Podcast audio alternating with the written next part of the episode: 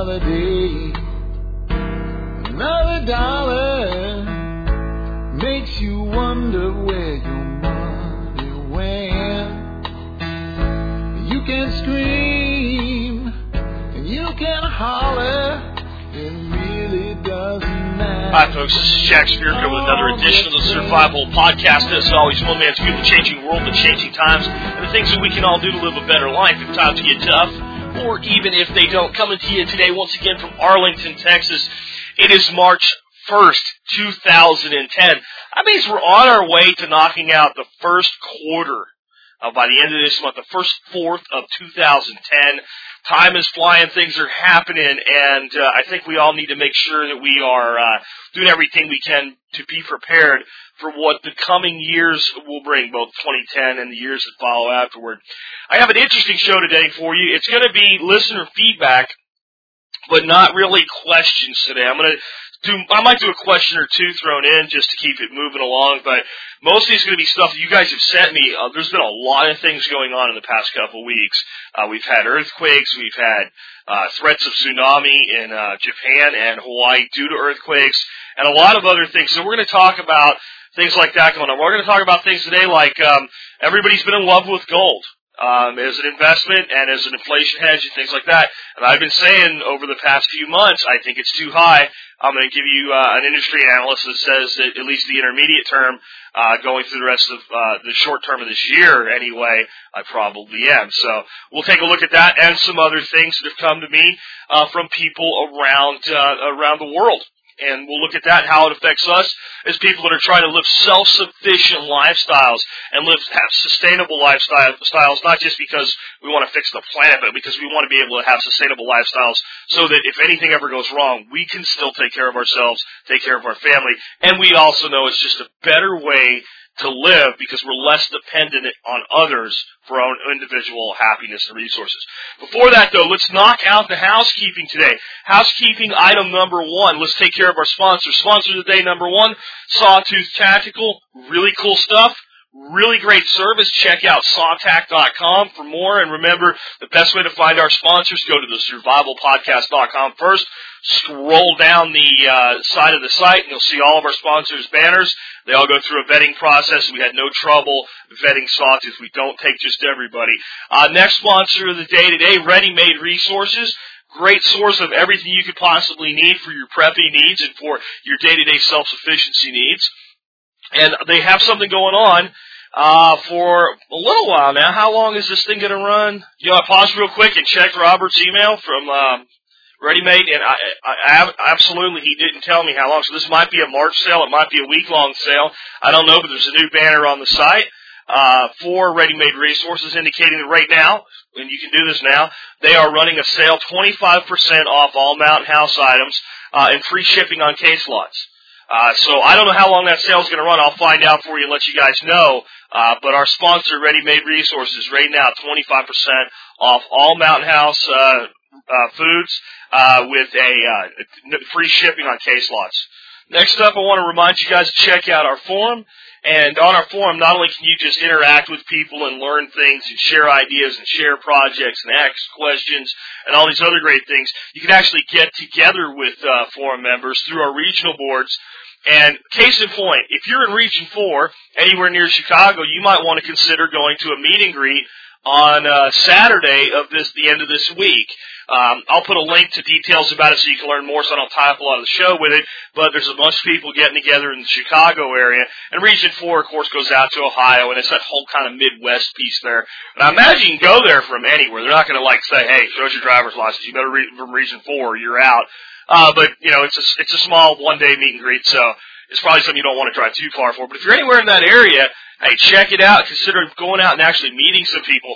I know every time I meet somebody from the audience, it's a great experience. I just actually went this weekend and, and hung out with one of our listeners that's here from the Arlington area. Looked at his backyard, gave him some advice on permaculture uh, and what he could do with uh, growing things in his backyard. So reach out. I try to do the same thing myself and show up at uh, meet and greets whenever I can. I think you should do that. I think it's a big difference when you start to actually meet people, look them in the eye, press palms, and realize there's other people out there just like you. Last but not least, consider joining the Member Support Brigade. You'll get exclusive content available only to members. Hey, it's springtime. You're going to be planning. I got free shipping for you from High Mowing Organic Seeds, and I got 10% off from Seeds of Change just for your seedings. I got 7% for you from Shelf Reliance. Uh, I've got free discount membership to Safecastle Royal. That's a $29 value. I got a preferred membership for free for you from Western Botanicals. That's a $50 value. And then I have about 12 other vendors that give you discounts. I got $100 worth of ebooks. I got 20 members only videos. That's all in the members brigade for $50 a year or $5 a month, your choice. Alright, enough of that. Let's get into kind of the things I wanted to talk about today. The first one's kind of interesting. It's, uh, it's what I've been kind of saying about gold, but this guy has more technical reasons than just my gut that it was too high. This actually comes from an e uh, email newsletter that I subscribe to, so I won't be able to give you an online link, but it looks like they have a PDF version. So I'll put that on my server and I'll link to it so you guys can read the full thing for yourself. But basically, the uh, the title of the uh, of this week's uh, email newsletter from them is "Gold About to Go Downhill."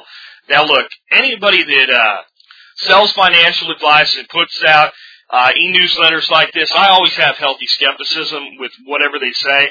But generally speaking, they're pretty well informed and you get good generic advice from them. It's when they start giving you advice that says you should buy something that, that my spider sense kind of comes up. And they're not trying to sell me anything here. So let me uh, let me give you their reasoning for why gold may be about to see uh, losses in the intermediate term. Number one, right now the U.S. dollar is strengthening. Typically, when the dollar and gold bullion move move in opposite directions, so when the dollar strengthens, gold goes down, and when the dollar weakens, gold goes up. Simply because it takes more dollars to buy less gold, you know, buy the same amount of gold when the value of the dollar drops. Well, right now, you know, and that's why people held gold because it's a hedge against inflation uh, and a hedge against assets against a weak currency. Uh, right now, with the negative developments in Europe and Greece in particular, where Greece, I don't know if you guys know this, but Greece is about to implode on itself.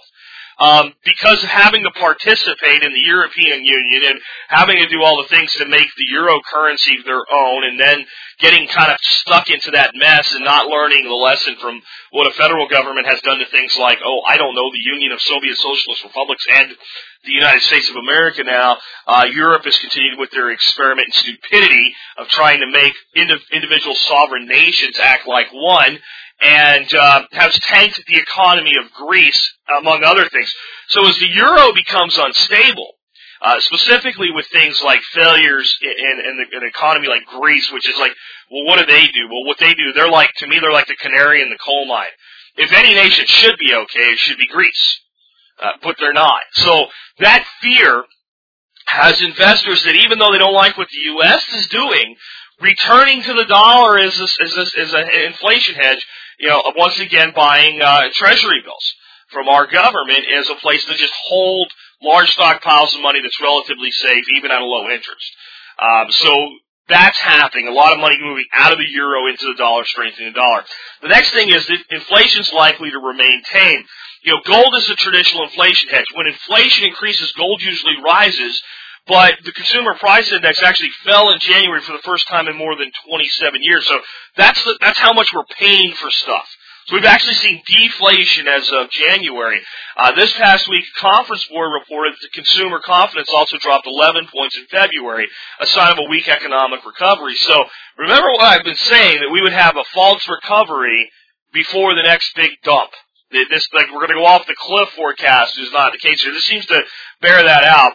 Um, and, and what we're seeing right now is inflation can't happen right now. Even though we've printed so much money, because so many people are holding on to that money, so few people are spending that money because America has waken up, at least for a little while, and because of that, because money's not being spent, businesses are still having to cut prices to get people to spend any money at all. So inflation is likely to be contained at least in the next several months, as the uh, what this analyst is saying, and I think he's right. And I think it might be contained overall throughout most of 2010. Remember what I've said over and over again. Inflation always looks like recovery. So we'll have a stagnant 2010 with a little bit of a false recovery. Maybe toward the end it'll start to look good. That's what they want. That's what the government wants. All that stimulus money that everybody's so upset about, they're like, it didn't work. Well, they didn't spend the money yet. 66% of that money is going to start pouring into the economy in late March. So that 800 billion that you've heard about, about 150 billion of it's been spent so far. So that leaves about 650 billion that they're going to prime the pump with going into an election year. So what we're likely to see is this, even if the economy starts to recover, as long as people hold on to their money, as long as people don't go out and spend, spend, spend, spend, that we'll see that economy stay level and we'll see inflation held in check during that time. That's what this guy is saying. Next fundamental that he's saying is the supply of gold is high. In September of 2009, the International Monetary Fund announced the sale of 403 tons of gold to several central banks. It recently put another 191 tons up for sale. Although some analysts believe China would likely purchase the IMF's bullion, China announced in the past week that it would not be buying the gold. China's basically said, we got enough. We're good for now. Um, with no clear buyer in sight, the IMF sale puts a large supply of yellow metal on the market, thereby putting pressure on its price. The rate we have right now is 190 tons of gold sitting available to the world market with no one claiming it yet supply and demand curve takes over. And then the next one is the jewelry market is weakened. Approximately 80% of the total demand for gold actually comes from the jewelry industry, but the impact of the recession combined with high gold prices in 2009 led to a 22% drop in demand for gold jewelry. Because consumers cut back on luxury and discretionary items uh, in a recession, gold jewelry purchases fell like 8% uh, to 2,000 tons in 2009. India, and I don't think people realize, India was the biggest gold consuming country out there um, for jewelry. Uh, but gold imports in, in India went down 55% because they're worried about eating now. Okay, 126 tons in the first half of 2009 uh, was all that they imported into uh, into India, and then China's economic growth has slowed as well. So that's also one of the biggest gold consuming countries. It's now buying less gold. So what this guy's saying is that those factors add up. Again, a, str- a strengthening dollar, uh, inflation remaining uh, light and in check, uh, gold supply being high, and the weakening of the jewelry market, specifically in, in two nations with over a billion people that have been purchasing a lot of this gold up till now. And, and the jewelry thing's something that, that's had my gut telling me gold is too high because as long as we don't have a couple billion, you know, Chinamen and Indian Indians uh, out there buying a lot of gold watches and gold chains, which was a huge. Do You understand these countries were coming into their own and starting to develop a middle class for the first real time ever. You know, with with two totally different economic models, but that's what was happening. And as these these people were starting to become successful and have surplus income, they were looking for status symbols, and a lot of them turned to gold. Well, as soon as they start to get hurt, the status symbol means less and putting food on the table means more. And what you have to remember is unlike Generation Stupid running around the U.S. right now, which is all the people between about 20 and 40, which includes me, so don't be offended if that's you, but Generation Stupid here is two generations disconnected from reality. These people in China, India, in India, they're not disconnected from reality at all yet. So as soon as they felt a gut check, they pulled back. So that's why I've said gold is too high. I think you're going to get good gold buying opportunities sometime in 2010. I don't know what the target price is yet, because if it falls down to 800 bucks, people say, Jack, should I buy? I don't I'll have to tell you, look at what's going on. That if all these conditions are still the same, and gold is at $800, you're going to see it keep coming down. So I am for having gold as part of your portfolio. I just have not been buying since it cracked, up, you know, thousand dollars an ounce, and I've refused to, and this is why right here. All right, let's take another event that's going on out there. How about a little humor? Um, this is from uh, Keith Cuthbert or Kevin Cuthbert, uh, who's the guy that donated two really great ebooks to the MSB. One on building a, a clay oven, uh, and the other one on aquaponics. And they're both awesome ebooks. Uh, but he sent me a little bit of uh, uh, humor here and uh, it's about his government, but it could be about any government. Basically, it says that nuclear physicists department have discovered a new uh, element, the heaviest element yet known to science. The new element is called governmentonium. Uh, it's GV abbreviation. It has only one neutron, 25 assistant neutrons, 88 deputy neutrons, and 198 assistant deputy neutrons, giving it an atomic mass of 312. These 312 particles are held together by forces called morons, which are surrounded by vast quantities of lepton-like particles called pions. Since governmentonium has no electrons, it is inert. However, it can be detected because it impedes every reaction with which it comes into contact. A tiny amount of governmentonium can cause a reaction that would normally take less than a second to take from four days to four years to complete. Governmentonium has a normal half-life of two to six years, election cycles, folks. It does not decay, but instead undergoes a reorganization in which a portion of the assistant neutrons and deputy neutrons exchange places. In fact, governmentonium's mass will actually increase over time since each reorganization will cause more morons to become neutrons, uh, forming isotopes. Isotopes. the characteristic of moron promotion leads some scientists to believe that governmentonium is formed whenever morons reach a critical concentration. This hypothetical quantity is referred to as critical morass. When catalyzed with money, governmentonium becomes administratium, an element that radiates just as much energy as governmentonium since it has half as many peons but twice as many morons. So there's your daily dose of humor from the Survival Podcast. And I'm not going to say why I'm about to do this, but for one guy on the forum, holy shiznit, that was funny. Alright, moving on from there, uh, let's look at the next thing that I have to chat with you guys about today. This is one, it's just kind of an idea guy has, and I think this would be good. And if you would like to participate in this, I'd like you to send me a, a, an email, jack at the survivalpodcast.com, and just put in the subject line, conference interview show. Conference interview show that'll help me sort this out and give me your story. I'll explain what that is as I read this guy's email. This is from a guy named John. John says, "Hey, I live in Orange County, New York. We just got hammered by the snow hurricane, uh, which was the hurricane-like snowstorm, the nor'easter that blew into the northeast. Uh, if I weren't at work, I'd not be able to write. Plenty of folks around here are still without power and standard communication despite the arrival of line crews from as far away as Michigan to help with repairs. Again, folks, look at this. We've got a little disaster in the Northeast. We're come from Michigan to help. All right, we got to think about the scope and size of disasters here. Uh, I can honestly say that having listened to your shows since early summer of 2009 helped. I had plenty of flashlights and batteries, candles, food, a kerosene heater, and fuel. Alas, I do not have a generator and won't for a while due to cost. I had to buy a chainsaw. Long story, don't ask. But otherwise, my wife, five kids, and two dogs did great. I have a suggestion. What if you did a show where you interview people who've been listening to you and have had their preps tested in a, in real life? In a conference call, you could ask what worked and how they learned about shortfalls and gaps in their preps, what they found really valuable, etc. Another whole aspect could be about encounters. People get so stressed and so unreliable, unpredictable when their daily routines are disrupted. I was challenged to a fist fight because a guy at a donut shop was pissed that the line was so long. It was the only one in the area with power. Wow. Uh, I used my diplomacy skills to avoid the fight. Good. Um, love your show. Thanks for the good advice and wisdom, uh, John. I, I like that idea. And I, I, to keep it under control, I'd like to get a group of somewhere between six and ten people that if you started listening to the Survival Podcast and any time since then, you've had just, you know, a snowstorm or any type of thing that would be an emergency or just a major inconvenience, send me an email, give me your story. I can put together a conference call with recording. We could all get on there and talk about it together. I don't want to get too big or it'll, it'll lose its flow.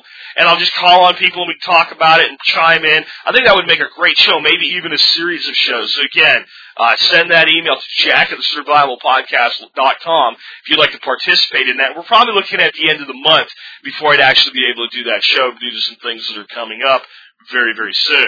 Okay, let's go on to the next one from a listener. Okay, here's one that, I mean, I, I hope people have already understood this, but it's very insightful because I've been screaming it at you almost since the very beginning that the disaster's not the problem, the aftermath of the disaster is the real problem. Here's what this guy says. This is from a guy named Christopher. Christopher says, Jack, I'm wondering if the real lesson from Chile is only now starting to emerge. The country was hit by a massive event that knocked out large amounts of infrastructure, but resulted in relatively few casualties compared to the magnitude of the quake. Chile's emergency responders are stretched to the limit, and now the beginnings of civil unrest are starting to take seed, looting, etc. I'm not being critical, but maybe it's a lesson about what I think of as the transition or in between time. Meaning that first there's a disaster, attack, economic collapse, etc. Then six months or one or five or ten years later, and he's right, it could vary based on the disaster, how long this period lasts, the populace is living the new normal. Between the disaster and the new normal, so think about what new normal means. It means a lot of things, folks. It means everything working again, but it also means people being able to mentally accept the new normal. Think about 9/11.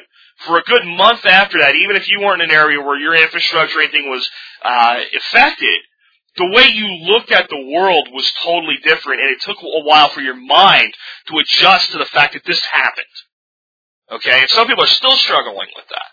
But I think it took the average American 30 to 60 days to, to totally shift their mindset and accept it and still had a lot of problems thinking about it and and was you know still watching I Love Lucy reruns and things like that back then. But there was even the people that didn't lose anybody that weren't directly affected by it were on the other side of the country that just witnessed it. It takes time for the mind to adjust. So there's a mental adjustment for the new normal, new normal, and if things are broken, there's a rebuilding time so that things can go back to some semblance of normal. I think he's talking about both. Between the disaster and the new normal is the transition in between time.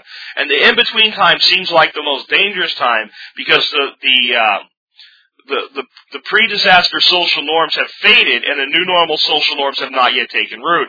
It seems our whole situational awareness has to change. I wonder about how quickly local governments will recognize and adapt to the dangers of transition.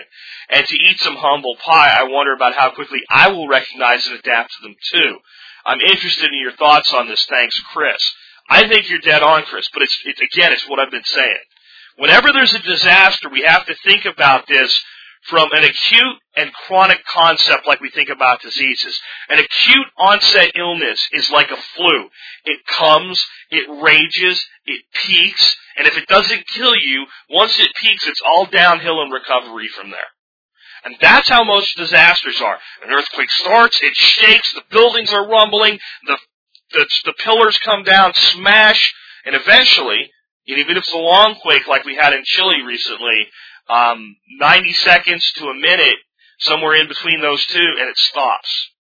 And unless there's some aftershocks, there might be, but those are very short duration usually. The disaster itself has, has happened. Now we have to pull people out of the rubble. But even pulling people out of the rubble, I mean, look, if they don't get you out of the rubble within a couple weeks, you starved or dehydrated. And there's always that one guy that comes out as a miracle three weeks later or something, but it's not the normal. It's the, it's the, the exception.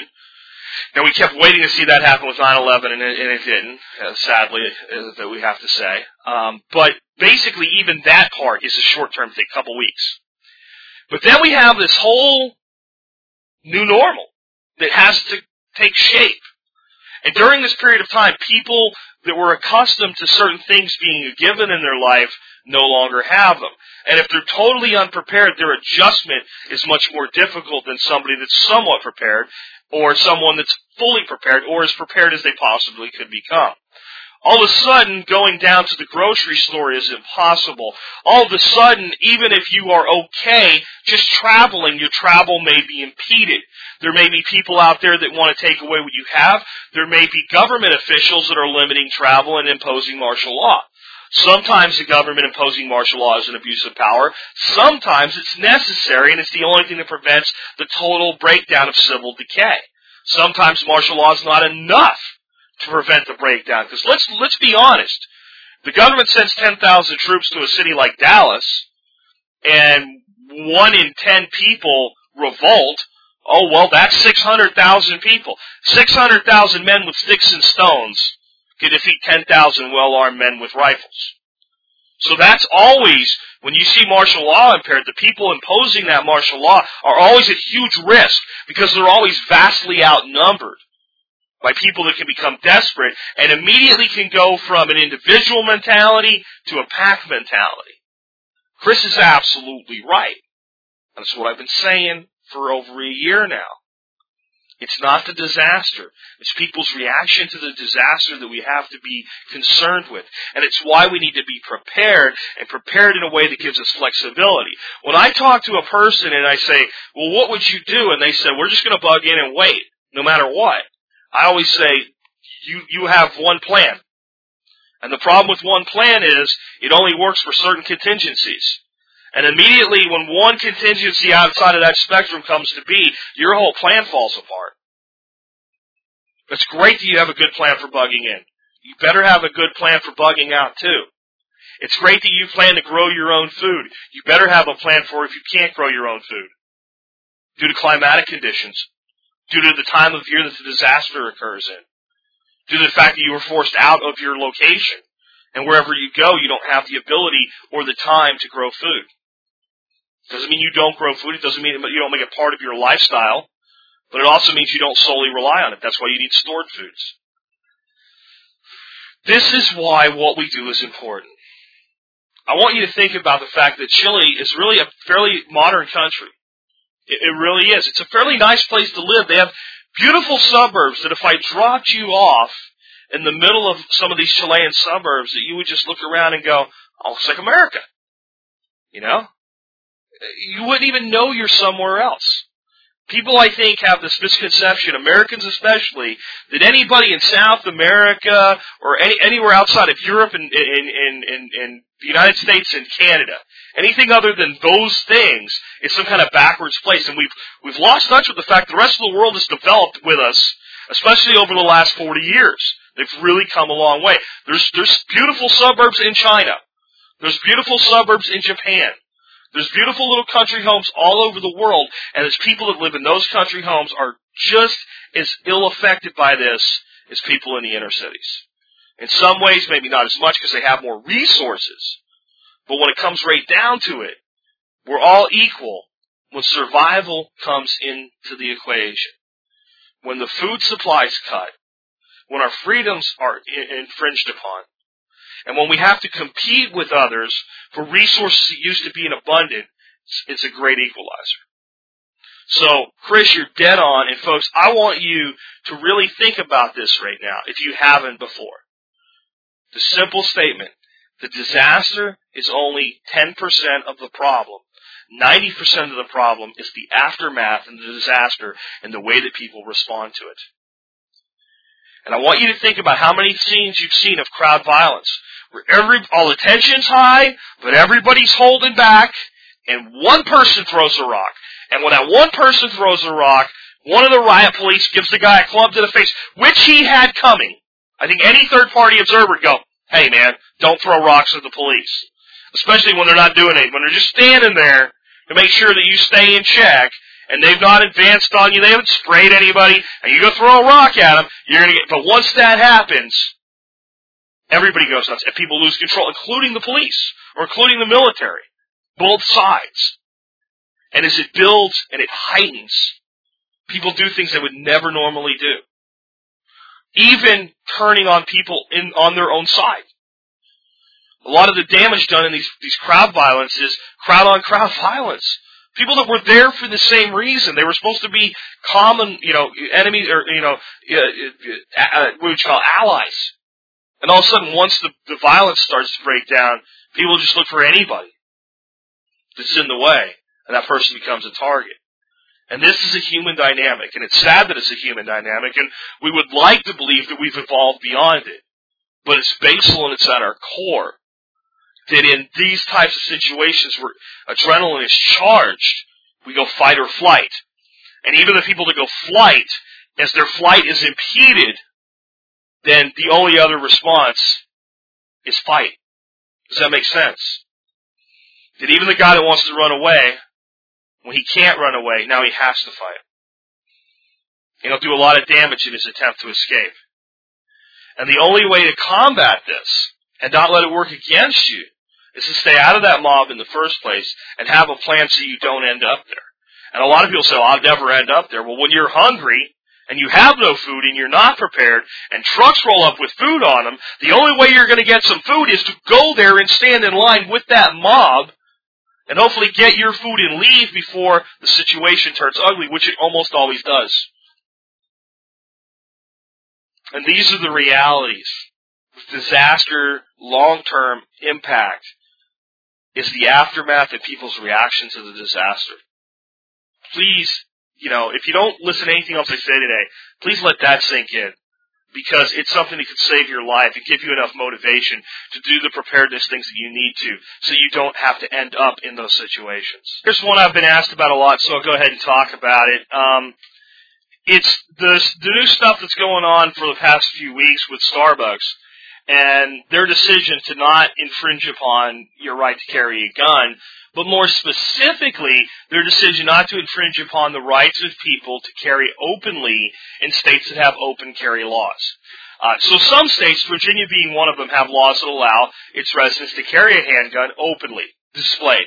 Some states are open carry only, so you can carry, but only openly, no concealed carry. Some states are concealed carry only, so you can carry concealed, but not open. Some states offer both options for people, which I think is the constitutional answer.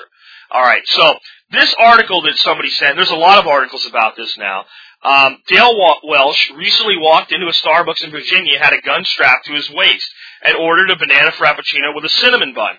He says the firearm drew a double take from at least one customer, but not a peep from the baristas. Uh, Welsh's foray in Coffee House was part of an effort by some gun owners to exercise an advertiser rights in states that allow people to openly firearms. Uh, even in some, even in some open carry states, businesses are allowed to ban guns in their stores, and some have, creating a political confrontation on owners. Starbucks, the largest chain targeted, has refused to take the saying in a state this month that it follows the state and local laws and has its own safe measures in its stores. Uh, so here's the deal. I have mixed emotions on this. On one hand, if you're if you don't normally carry openly, but you go do it at Starbucks just to make a point, I think you're agitating a situation that we really don't need to agitate. But it is within your rights. But here's the, here's the lunacy. So we got the Brady campaign saying crap like, um, we need to have people at Starbucks getting espresso shots, not gun shots. This should be a gun-free zone inside of Starbucks. Okay, so listen, the guy that's gonna go to Starbucks with a gun, to rob people or shoot people will not care if there's a law that says he's not allowed to open carry inside a Starbucks or a policy. If you don't respect the law, you're not going to respect the store policy. So people going in there with guns displayed are no more of a threat than they would be if the policy was no guns whatsoever. Because the only person that's actually going to carry out a threat is going to go in there and carry it out anyway, regardless of the law. This is something that the antis don't get. But I want to just I just want to put this in perspective for you in a way that'll make everything about your dynamics on the situation change. If you have issues with open carry, if you think that it causes fear in people's hearts and things like that, I'm going to change that paradigm for you right now. I walk around my town, Arlington, all the time, and our little town to the south, Mansfield, and in Grand Prairie, Texas, I go there. And when I'm up in Hot Springs, I go to little places around there all the time. And all throughout those cities and towns, in little town I grew up in in Pennsylvania, and when I grew up in Jacksonville, Florida when I was even younger, uh, all around those places there were police officers. And I'd see those police officers walking around in their uniforms with a great big gun on their hip, shotgun in the back of their car, all over the place they come and I'd say hi. Guys leaving with his coffee and donut. Don't hate I hate the stereotypical make a cop, but I notice some that they hit there's a reason the stereotype's there and hold the door for him. Hey, have a good day, officer, be safe out there. All right, back at you. Now that guy walks around carrying mace, a club, a taser, gun, ammunition, all on a giant belt. Nobody says, oh my god, the children are gonna be intimidated. Oh no. They'll be living in fear. And then people will say, but Jack, that guy's a law enforcement officer. He's a police officer. You know, he's, he's wearing a uniform. The uniform tells us he's one of the good guys. Okay, so no cops have ever been dirty? Or no cops have ever shot anybody ever unjustly? Oh, wait, okay, that breaks it. Yeah, but most of them. Okay, fine. Do you know how easy it is for me to get a uniform and look just like a police officer and walk around your town? It's not hard. So the person that would break the law could be walking into your Starbucks right now dressed as a police officer and you think he's safe. What if we started teaching our children that the guy that, you know, you still don't talk to strangers and stranger danger and all that, but especially as they get a little bit older, but the person that carries openly has nothing to hide. He's clearly armed. We don't have old west shootouts or anything like that. He's obviously a law abiding citizen because it attracts attention to him. If you're walking around with a pistol, in open carry mode and you go into a facility and a law enforcement officer has, happens to be there, he immediately takes notice of you. You're less likely to get away with it than if you hit it, whether it's illegal or not. maybe we need to start understanding that the only people that would ever open carry legally would be people that have nothing to hide. And maybe we need to understand that those people are Americans with some semblance of civic duty. I don't know. It's a tough one. But I just find it ironic that somebody would fear me walking around carrying openly uh, in a place where it's legally acceptable, but then wouldn't fear it when, you know, 10 police officers walk in armed to the teeth. Not that I'm against police officers. I'm saying I'm just as nice a guy as they are. And just because you're wearing a uniform of any color or stripe doesn't guarantee anybody that you're not a threat. Because everybody can have a mental breakdown, as we saw from a United States Army major not that long ago. So the reality here is we have to stick to a simple fundamental. The right of the people of this nation to keep and bear arms shall not be infringed. And notice there is, there is nothing in there that says, unless. Shall not means shall not. So, uh, from that point, let's go on to something else so I don't get tied into this one for a, a too long. Just so much gun stuff in my inbox right now. We got we got uh, it, people that have a big issue with the fact that people can now carry inside national parks, and oh no, now they're going to poach again. Not understand. I've got a guy that I want to read his story on there, but I'm not going to do it today at this point. Who was fired from his job because he had a gun in his vehicle, um, and treated like a criminal because of that, even though he broke no laws whatsoever. Uh, I'm going to tell you his story later this week. Um, but I need to get off the gun thing because it's getting me fighting mad and it's Monday and I don't need to be fighting mad on a Monday. I got a whole week ahead of me. So the next one totally deviates and goes off in another direction, which is good. And it's uh, from a blog post. And folks, if you ever talk about me in your blog, good, bad, or indifferent, there's a good chance I'll read it. I have a uh, blog search alert set up so that uh, when anybody ever mentions me or Survival Podcast, I get a little email from Google telling me that it's shown up in their their blog search engine. I do that as a PR move to make sure if somebody's saying something that's bad, I don't really care. If somebody's saying something negative, I don't really care. If someone's saying something that's false, I, I get pissed off and I respond to it because I don't like being lied about. And I also do it because I like to hear when people are saying interesting things or good things about me. This one just kind of mentions me as an aside um, but it really uh, gives a great resource that I wanted to make you guys aware of. Um, it comes from a guy uh, who runs a blog called Spish Blogs Journal. Well, on this blog, he has a post right now called Ever Expanding Interest in Permaculture. And here's kind of the first uh, paragraph. Having spent a lot of time in the great out of doors, I was aware of the synergy uh, that the web of life provides, but it never gave me much thought about interrelationships within the home landscape. Jack Spirko and his TSP podcast helped enlighten me to the principles of permaculture. I've been hooked on permaculture research ever since, from watching videos on YouTube, reading books and web forums, listening to podcasts, and most recently watching distance learning college classes on iTunes U. I can't wait uh, to learn. I can't learn enough quick enough. This is what I wanted to talk to you about. He mentions uh, Gaia's Garden. He mentions uh, Permaculture Designer's Manual, both re- uh, uh, references that I've recommended.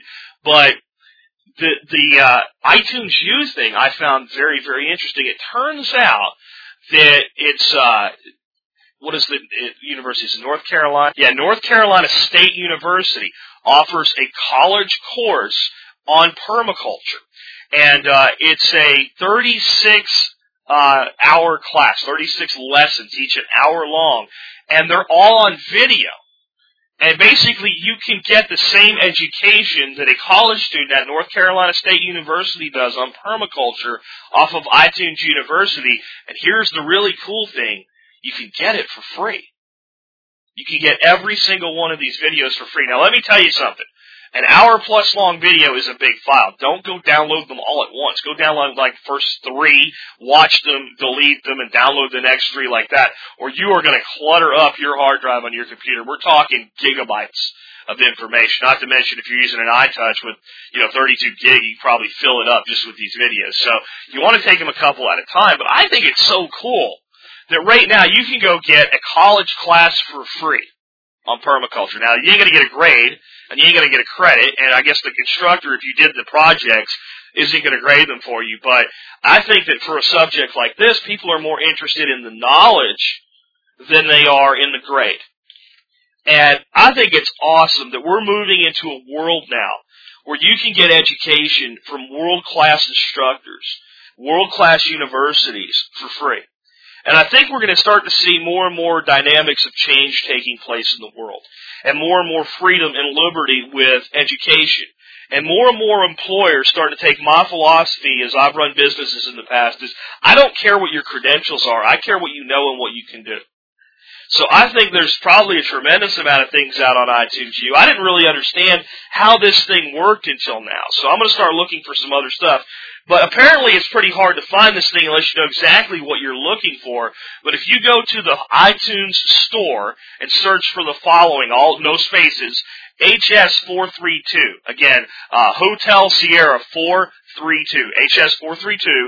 Uh, that is the course number. And you'll find it. If you kind of dig down from there, you can subscribe to it, and then it'll put all of the lessons in your iTunes, and you can download them as you want to. Again, don't download all 36 at one time. That would be a bad idea because they are pretty thick files. Uh, but it's pretty decent quality video. The instructor's pretty good. Uh, it, it's a class, so you know he has his first five minutes of the class where he's talking about like your projects and stuff like that. But hey, fast forward through it just like you can fast forward through parts of this show you don't like. Um, that's the nice thing about on-demand material. So I really recommend you check this out. I'm learning a lot from the guy already. He is kind of a vegan hippie to a degree. Um, but I think you can learn a lot from him, and I think he really knows what he's doing. And if I think it's episode five where he shows a, a like a tour of his backyard, it's pretty amazing what he and his wife have done. And I really recommend that resource. So let's go ahead and see what else I can throw at you before we wrap up today. So, by the way, I will put a link to this guy's blog so you can check it out, and I'll put in my show notes today exactly what to search for on iTunes uh, if you're traveling and can't write it down right now, what have you. It's Ron Permaculture. Let's take a quick question. I think a lot of people might have similar questions or don't even realize they have the question yet, but as they get into mechanics of putting things together, they, uh, they may realize they have this question themselves. uh, this comes from a person named Mark. Well, Mark says, can you ex- please explain about nitrogen fixing? I'm interested in planting goumi berries uh, with my fruit trees.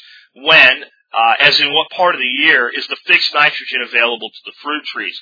I ask this question because you've referred to using beans as nitrogen fixer before, but with the view of chopping the beans off their, and their roots and releasing the nitrogen nodules. What happens with a perennial like goumi berries, okay?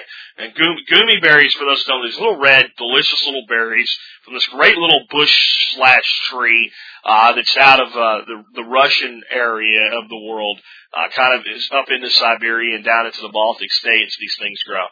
And it's a nitrogen fixer among other things. It's not even a legume.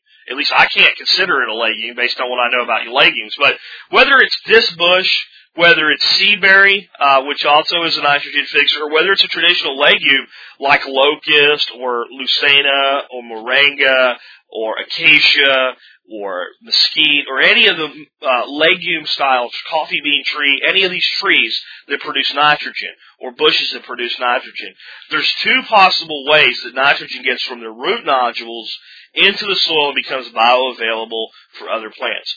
One is through the seasonal cycles.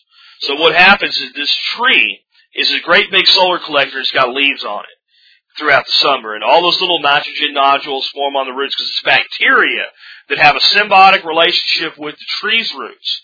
And they go on there and they make these little nodules of nitrogen. The tree gets the uh, the nitrogen, and the bacteria gets the environment to live on from the trees from the root system.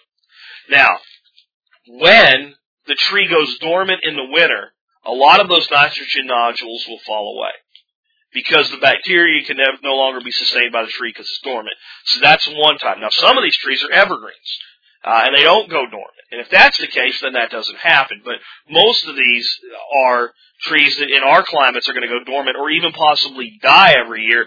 There's people that plant moringa and leucaena and it grows up to about eight feet high in one season and it's dead by the end of that season. It can't handle the frost. And they grow it again year after year after year. It's a shade plant. It's a small firewood plant. Uh, it's, it's, you take the leaves and feed it to livestock and put nitrogen into the soil. When that tree dies, of course, again, the nitrogen goes into the soil. But there's a third way for you to control the situation to get nitrogen into your soil. And that's you allow these trees to grow to a certain height, and then you hospice them back. And when we think of cospicing, we usually think of cospicing oak trees for firewood. So an, an oak tree, you might cut it a couple feet above the ground on an angle, and then it'll sprout new tree right out of there, and it'll produce more wood. In seven years, you can cut it again. In seven years, you can cut it again. Even firewood over and over, because that root system's so huge now, it can support growth much faster than planting a new tree. But cospicing has many applications, and nitrogen fixation is another one of them. So I take my goumi berry tree, and I plant it around some apples and things like that. And I let it grow to a certain height, and I decide I'm going to maintain this, this bush at, let's say, a height of about four feet. So I let it grow up to about six, and I cut two feet off, and I throw those two feet of branches and limbs right on the ground. And every time it grows back, I cut it back down to four feet. And I pick a height that I'm going to let it get to, and a height I'm going to prune it back to. And I do it over and over and over again. Now what most people don't realize when you look at a tree like that, the root system underground is very close to the canopy system overhead. They balance each other. Trees and bushes are pumps. They have to have a certain amount of leaves and branches above to pump water from the soil, and then they have to have a root system that's equivalent to that above ground biomass to get that moisture out of the soil and to be supported back by, so it's not that the roots support the tree, the roots support the above ground tree, but above ground tree is also supporting the roots. They are uh, symmetrical in nature for a reason. They need to be. So every time I cut back my nitrogen fixing tree or bush, a certain percentage of my root system underground drops off. And what, cause it has to. Because I can't have that big of a root system with this much smaller of a tree. So the tree adapts. Just like a lizard dropping its tail, the tree will drop some of its roots. Now this doesn't harm the tree. This is the tree seeking a point of homeostasis. And as the tree begins to grow again, the roots begin to grow again. And we can do this as many times as we like until we sap all the energy from the tree, and eventually we can kill some trees this way.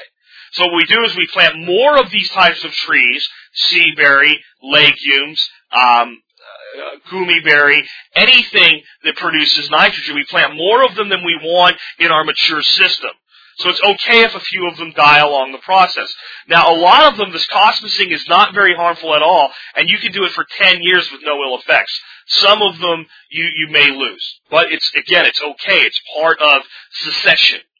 Going from one type of landscape to another. It's natural that not all of the plants make it from the beginning to the end, but they all serve a purpose along the way. So, this tree now is performing three functions at a minimum. Number one, it's providing nitrogen to the soil for other trees.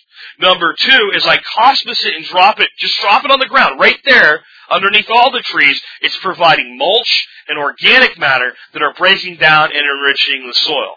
And three, it's providing food for both myself and possibly for wildlife or for livestock. Because throwing a couple of those into your chicken's feed every day will make them quite happy. So that you see how that plant has multiple functions. That's what makes it a permaculture function. Additionally, since maybe I'm growing it up to about four feet, maybe I plant a few beans, five or six runner beans, right around that little bush. I let them grow right up in there with it. And then, after I harvest my beans, I cut them back, I put them back down to the soil, but I've also put more nitrogen into the soil with that. And beans are a forest plant. Anywhere on your edges, which is where you're going to be planting your smaller bushes, right? You don't plant a little bush out in the middle of your forest. You plant it out on the edge where it gets some sun. That's a perfect environment to grow beans and squash in as well. So now it can become a living trellis that gets my beans up, and maybe my apple tree's higher, and maybe they, the beans crawl up my my uh, berry bush, and they go onto my apple tree and climb further up from there. And now I have added a fourth function for this tree. You see how you have to stack functions together. That's what makes something permaculture. And if it's not stacking function, it's not permaculture. And if it's harming anything, people or the environment, it's not permaculture.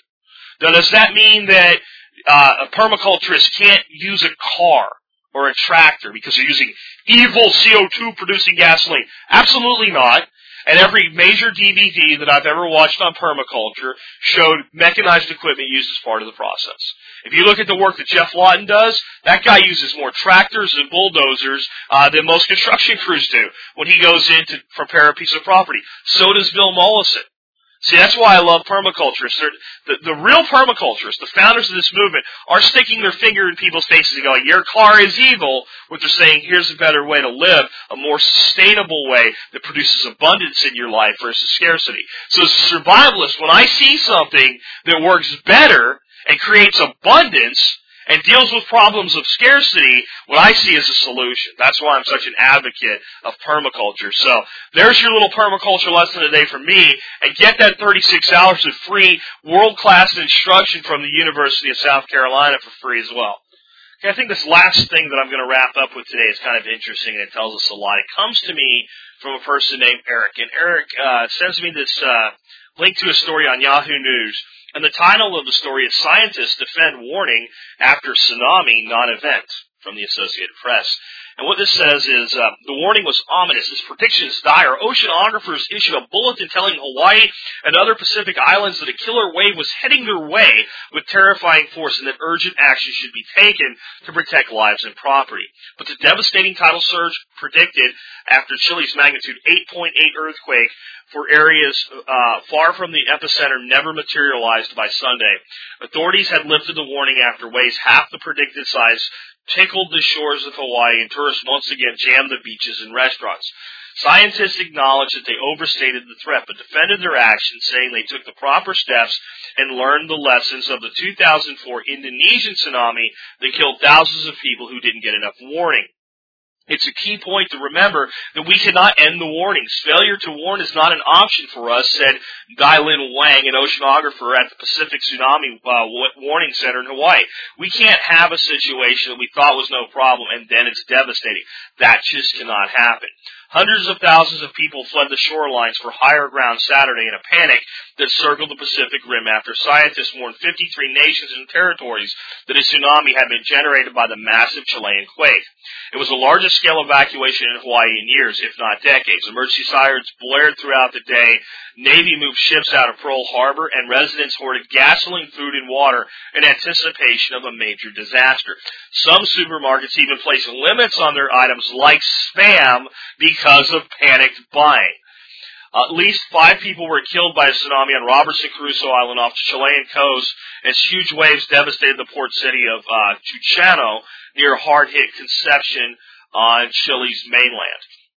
Um, but the threat of the mo- monster waves that left Hawaii, sun-drenched beaches empty for hours never appeared. A stark contrast to the tidal surge that killed 230,000 people around the Indian Ocean in 2004 and flattened entire communities. This time the wave waves of more than five feet were reported in Kuna Bay, Maui, in in Hilo, Hilo on the eastern coast of Hawaii's Big Island, but little damage was actually done. Predictions of wave hyphen areas were off by as much as 50%. Tonga, 50,000 people fled in Japan.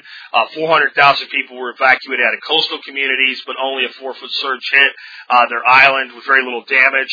Science uh, scientists are offering no apologies for the warning and defended their work, and all worrying that a false alarm could lead to complacency among coastal residents, a disastrous possibility in the earthquake-prone Pacific Rim. What do we learn from all this? We learn one, science is not magic. Sometimes it's wrong. Just like sometimes it could be wrong about global warming. I'll leave it go there though. It just bugs me that people worship at the altar of science. Scientists can and will often be wrong. Wide-held scientific fact often falls apart in the in the in the presence of new ideas and new facts and new information. So science can be wrong. We've learned that. We've learned that people will complain even when someone warns them if nothing goes wrong. So what we've learned is that people, I'm so upset that I had to leave, and then I get to come back and nothing happened to my house. And because of that, governments tend to be hesitant to issue evacuation orders, and we'll probably see hesitance to do this now in the future when it really needs to be done. Boy cried, cried wolf syndrome. But here's the big thing I learned. This weekend, I was watching uh, the news, and there was this lady shopping at a grocery store in Hawaii, standing there like everything was perfectly normal, said, well, I'm here to buy five days worth of food, because that's what they said I should do.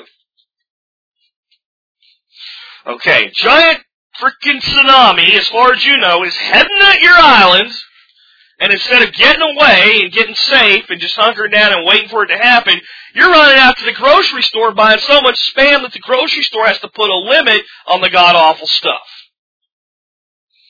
This is what I learned. People are idiots when it comes right down to it.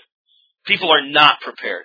How can you live in a place like Hawaii and not be not have five days worth of food anyway? You live on a volcanic freaking island on the Pacific Fire Rim where there's volcanic activity and earthquakes all the time. Hey, you know, I'm just on my way home from work and I'm going to run out and pick up five days worth of food. This is why we have to be prepared all the time because you're living in Hawaii in the most uh, beautiful places of the world. Hawaii is amazingly gorgeous. The weather's beautiful most of the time. Very little, even the fact that it is a volcano, ever seems to really go that wrong. And then all of a sudden, there's an earthquake thousands of miles away that could destroy your life and your property. And it didn't happen this time. That doesn't mean it can't happen. That doesn't mean that it won't happen we saw what happened in Indonesia with that quake. And what happened there was basically two of the Earth's plates kind of built up the pressure against each other, and instead of a typical pushing against each other, one kind of basically, you gotta think of it as like it popped out from underneath the other one, and that's what made that wave so powerful. But there's lots of things that can make waves powerful. Folks, there is a volcano on an island on the Atlantic coast of Africa. I Can't remember the island, can't remember the volcano. But eventually, science is pretty sure, I mean, they can't be 100% right, but pretty sure that sooner or later there will be a volcanic event on that island. That when that happens, the entire side of that mountain will eventually collapse and it will fall into the water. And it should uh, create a tsunami on the east coast of the United States, unlike anything we could ever think of.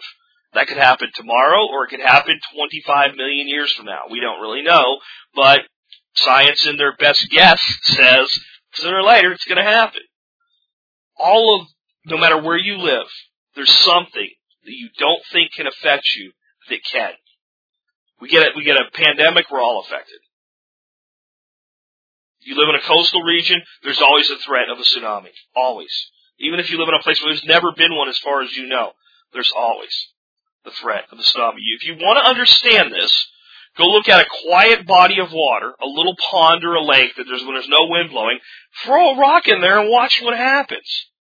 When water's disturbed, it moves and the radiation goes outward.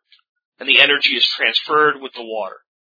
And when it, it, when it gets into natural tidal flows, it can actually be increased in magnitude over time. These are things that occur. And it's important that we be prepared always. We always have those plans to hunker down and to evacuate, depending on which one is going to give us a better chance of survival. That we're always equipped with some level of emergency food in our homes. Folks, I don't think you should be anything less than 30 days. I think that is an absolute minimum of food stores that should be in your home. I think you should work really hard to get to 90. And I don't think six months is anything approaching overkill. And if I had my druthers, most of Americans would have a year's supply of food on hand. But um, I can only do so much. But if we had everybody with 30 days of food on hand, we would get through 99% of whatever could go wrong. And most of that, now this is where I want to tie it in at the end to you, to you, for you today.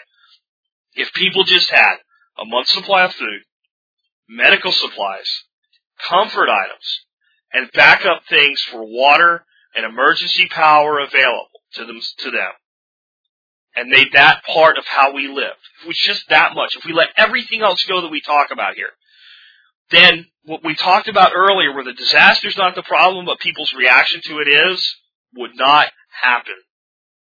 Generally speaking, if people know they'll be okay for the next 30 days, they don't go out and do things they normally wouldn't do. What makes people go into the mob mentality? What makes people go steal from their neighbor, rob, shoot, kill, beat? What makes people do that? A belief that they will not survive long enough for things to return to normal. That normal's never coming back, at least for them when they feel that I'm not going to be fed for three weeks, and I'm not going to have water for three weeks if I don't take my own actions, and if I have to steal it to get it, then I'm going to do that, because if I don't do it, I'm going to be gone. When people get to that desperate mode, that's when they'll do anything. But if you're sitting at home, and, the, and a disaster has occurred, and you can make it at least 30 days, then most of the mayhem that goes on around you doesn't affect you. And 30 days is generally, in, in, in 99% of situations again, enough time for some semblance of order to be restored. And some semblance of normalcy to come back. Even if it's not normal, at least people can get things again. Now, can we have bigger disasters than that? Can we have things that take us out for six months or a year? You damn well bet we can, and that's why I say 30 days is a minimum. But God, get there. How hard is it really to just go, you know what, here's what I'm going to do. I'm going to buy all the rice and pasta and, and, and dehydrated potatoes and some canned milk and all the things that we would use throughout a year. I'm going to buy a year's supply of just that stuff, and that'll be enough to get us through a month if we have to. It'll be bland, it'll suck, it'll be boring, but I'm going to buy this stuff anyway. It saves well anyway. It stores well anyway. Why don't I just get a year's supply of this stuff that we use occasionally throughout the year? And then I can fall back on that as a year's supply. Put up a couple freaking cases of ramen noodles if you have to, but get started somewhere with food storage and water. You gotta have water and food. Water and a way to purify water. You do that. And then branch out to some basic comfort items. Some, some, uh, lighting, specifically some of the lighting that's never to run out for you, crank flashlights and things like that. Uh, emergency radio equipment, so a little emergency weather radio, uh, hand crank radio, anything can work without electricity for a long time. Uh, maybe a little bit of solar redundancy. And if you do that, you'll get through it. Again, 99% of what could possibly go wrong. But if you don't do that, if you don't do that and you ever have one really bad day, you're going to regret your decision not to take action for the rest of your life. That's not why I get on this this this uh, the computer every day and do the show, so that people will sit and listen and be educated and entertained, but not take action. I do it because I want you to take action because there's people that depend on you. That one day, the people in your family that think you're crazy because you do these things, one day they may see why it was so important for you to do them. And one thing I don't want to happen, not only do I not want you to regret your inaction, I don't want them to at that point regret the fact that they talked you out of taking action. So these simple things, whatever you have to give up to make them happen, give it up and make them happen. 30 days of sustainability, it's not too much to ask for. Your family's worth it. If you do that, you know, everything from there gets easier. Well, folks, I think I'll wrap up today. I know I'm kind of on a down note there because I want people to understand that this is real, but I want to finish with the positive aspects of this. If you do have 30 days, think of how bright your future is. Anything that anybody throws at you short of smashing your house flat to the ground, anything short of that doesn't affect you for 30 days. You have 30 days to figure out a solution. That's a great situation to be in. It makes you live your life in power versus fear. And with that thought, I will wrap up. This has been Jack Spirko with another edition of the Survival Podcast, helping you figure out how to live that better life if times get tough, or even if they don't. You can scream you can holler. It really doesn't matter cause it all gets spent.